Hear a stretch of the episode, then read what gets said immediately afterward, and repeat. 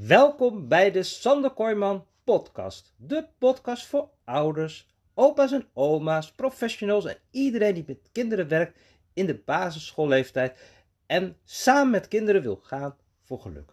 Want in deze podcast deel ik alle persoonlijke inzichten, levenservaringen, kennis, tips en ideeën die mij telkens weer helpen om voor mijn eigen kinderen en natuurlijk alle kinderen die ik begeleid te gaan voor geluk.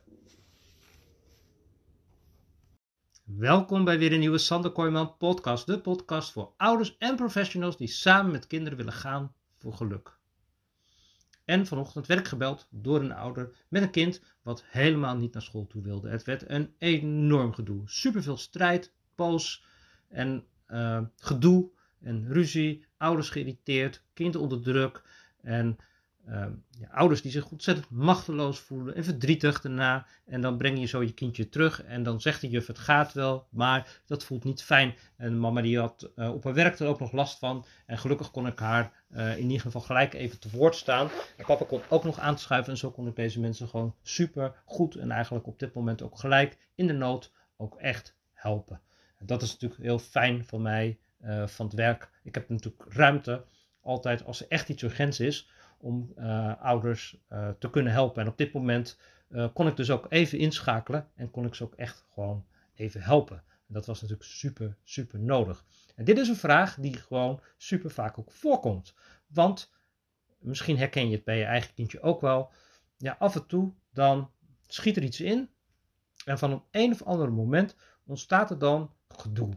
En als ik dan met deze ouders bijvoorbeeld terugkijk, of ook met andere ouders, hè, vaak blijkt dan in gesprek dat ze eigenlijk al heel erg lang met dat gedoe uh, rondlopen. Dat het daarvoor ook al uh, ja, helemaal niet goed ging.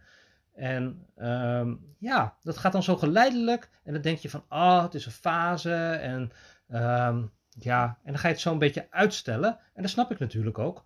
En terwijl, ja, het vraagt natuurlijk gewoon ook wel echt iets van jou als ouder om uh, om hulp te vragen. En aan de ene kant is het natuurlijk ook gewoon wel, ja, ouders schamen zich ook een beetje. Misschien herken je het ook wel dat je dus een ouder bent met een boos kind. Terwijl jij gewoon helemaal niet de enige bent. Want er zijn heel veel mensen die gewoon af en toe een boos kind hebben. En ook af en toe een hele flinke escalatie hebben. Alleen wat je hier zo gebeurt is dat uh, een kind, hè, dit kindje ook, hè, die, die, nou ja, die heeft ergens last van. En we weten eigenlijk niet zo goed nog waar die last van heeft. Maar wel dat hij dat laat merken met ontzettend moeilijk gedrag. Ja, en dan merk je eigenlijk ook dat ouders ook een beetje onder druk staan. Want die moeten ook naar werk. En die gaan, weet je, het kindje moet naar school. En nou ja, zo zijn er allerlei gedachten die dan niet helpen. En wat, wat zorgt dat ouders dan eigenlijk net verkeerde doen. Die gaan die druk enorm opvoeren. En die gaan ook boos reageren. En die gaan proberen, hè, als ouder denk je dat je macht hebt. En dat heb je natuurlijk ook, want weet je, uh, uh, um, uh, als je echt wil, dan gaan, gaan, gaan de kindjes gewoon naar school toe natuurlijk. Maar ja, tegen welke prijs? En dat is natuurlijk precies wat je eigenlijk als ouder niet wil. Want je wil die liefdevolle, rustige, geduldige ouder zijn. Maar ja, je bent ook mens en op dat moment is een ongeduldige, geïrriteerde kant misschien ook wel een kant die makkelijk uit de slof schiet. een onbeheerste kant van jou als ouder even aan het woord. En ja, dat is ook een kant die eigenlijk ook gewoon op dat moment gewoon niet helpt. Nou, en natuurlijk um, is het heel fijn om daarna gewoon met ouders even in gesprek te gaan. En gewoon eens even rustig en met een beetje humor ook. En dat doe ik ook altijd. Nou, de mensen die met mij werken, weten dat ik altijd wel van humor ben.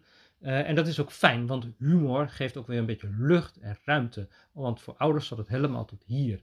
En op het moment dat jij als ouder niet relaxed en niet ontspannen zelf bent, ja, dat werkt natuurlijk gewoon ook zo helemaal door op jouw kind. En dat is niet wat jij wil. Want jij wil rustig en liefdevol zijn. En uh, dan sluit je ook gewoon veel beter aan bij je kind. Dat is ook eigenlijk wat hier misgaat. En dat is wel mooi als ik dan alleen de vraag bijvoorbeeld stel. En dan kan je ook, als je ook escalaties hebt, hè, van wat is nou precies het moment dat jouw kindje triggert. En dat het in één keer gaat.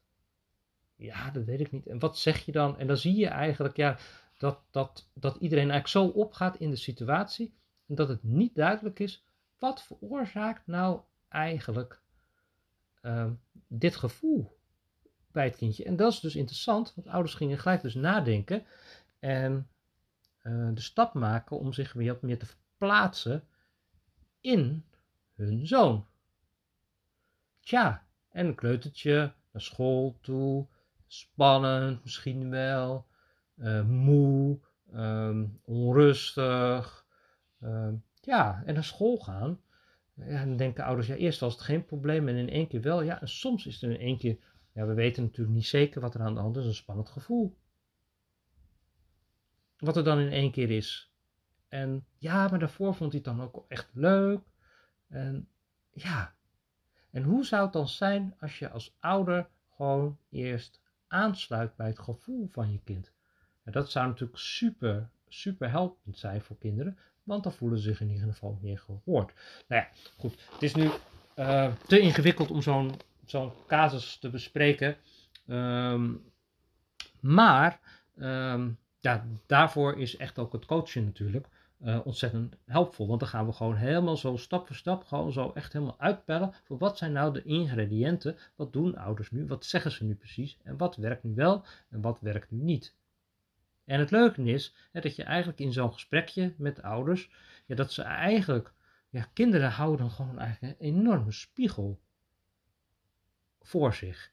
En op een gegeven moment kwam er ook een zinnetje uit, nou ik weet eigenlijk niet meer wat ze zeiden, uh, maakt ook niet zoveel uit, maar dat was ook gewoon een, uh, een zinnetje wat gewoon echt gewoon niet hielp. Dus, en dat is leuk van als ik nou eens uh, verplaats je nou eens, ga, nu in de, ga nu eens even in de rol van je kind zitten. Dat doe je, deden ze dan ook. En um, hoe zou jij je voelen als dit gezegd zou worden? Zou je er bozer van worden? Of zou je er rustiger van worden? Ja, daar zou ik boos Nou, precies. Ik zou er bozer van worden. Precies wat je kind ook doet. Nou, super inzichtgevend. En ja, hè, heb je een boos kind? Ik kan daar uh, in een coachgesprek gewoon met een stappenplannetje gewoon heel een goede aanpak opgeven. En die werkt over het algemeen ook meestal heel direct. Dat is natuurlijk gewoon heel mooi. En dan zie je ook dat ouders zich dus niet meer heel machteloos voelen. Maar tegelijkertijd nog wel dat ze echt denken, wat ja, weet je, zo'n boze buis soms echt heel heftig bij ouders. Soms zijn er ook wel kinderen die gewoon zo van die slaande bewegingen maken en zo. En dat je dat dan incasseert en hoe reageer je er dan op? Ja, al dat soort vragen, ja, daar, daar kan ik natuurlijk perfect antwoord op geven. Uh, van hoe je dat doet. En hoe krijg je dan je kindje rustig? En dat is, de weg is echt het aansluiten op gevoel van kinderen. Dat je echt het zorgt dat een kind even zich gehoord en gezien wordt. Natuurlijk niet meegeven, want daarna kan je natuurlijk gewoon wel naar school toe. En hoe je dat echt doet, ja, nou, daar kunnen we natuurlijk in zo'n coachsessie natuurlijk perfect in oefenen.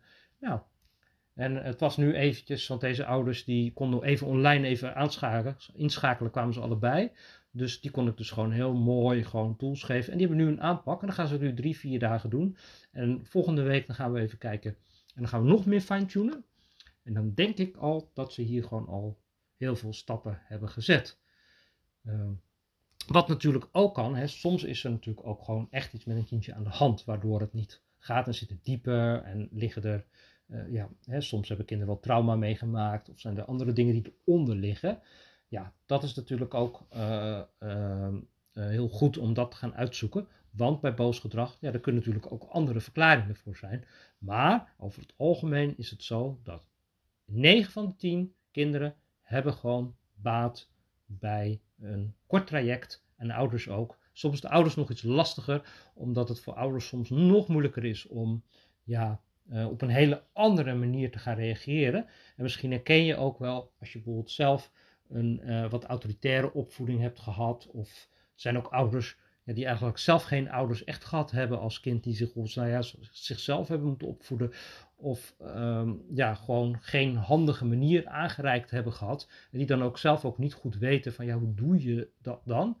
Ja, sommige, sommige uh, ouders, ja, die, die, die hebben dan nog een aanpak uit het jaar 1900 meegekregen. Maar inmiddels zijn er gewoon heel veel mooie manieren die je kan gebruiken om op een liefdevolle manier je grenzen aan te geven. En dat je je kind echt kan helpen om dat boze gedrag te reguleren. En zo pak je echt dat boze gedrag aan als zo'n kindje zo naar school gaat. En wat in één keer zo in één klap soms ook is. En als je dan gaat doorpraten, blijkt er dus echt wel al een hele lange voorgeschiedenis in te zijn. Hè? En uh, ja, en uitstellen werkt niet. Want als je in een patroon zit met je kind, je kind vindt het heel moeilijk om emoties te reguleren. En uh, je als ouder reageert vanuit opmacht eigenlijk net niet handig. Dan, wat gaan kinderen doen? Die gaan nog meer moeilijker gedrag laten zien.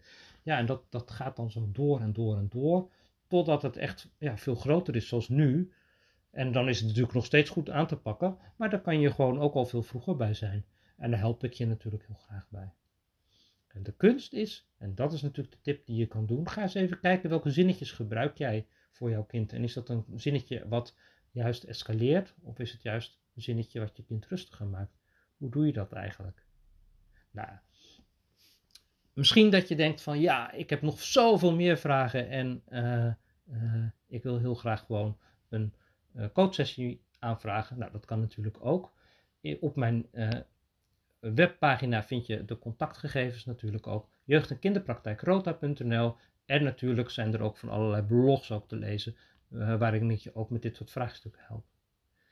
Vond je deze podcast waardevol? Abonneer je nog eventjes, want dan krijg je de volgende ook weer. En natuurlijk zijn we nu weer aan het einde gekomen van deze podcast. Dus ik zou zeggen, nog een hele fijne dag. Dan zie ik je bij de volgende podcast.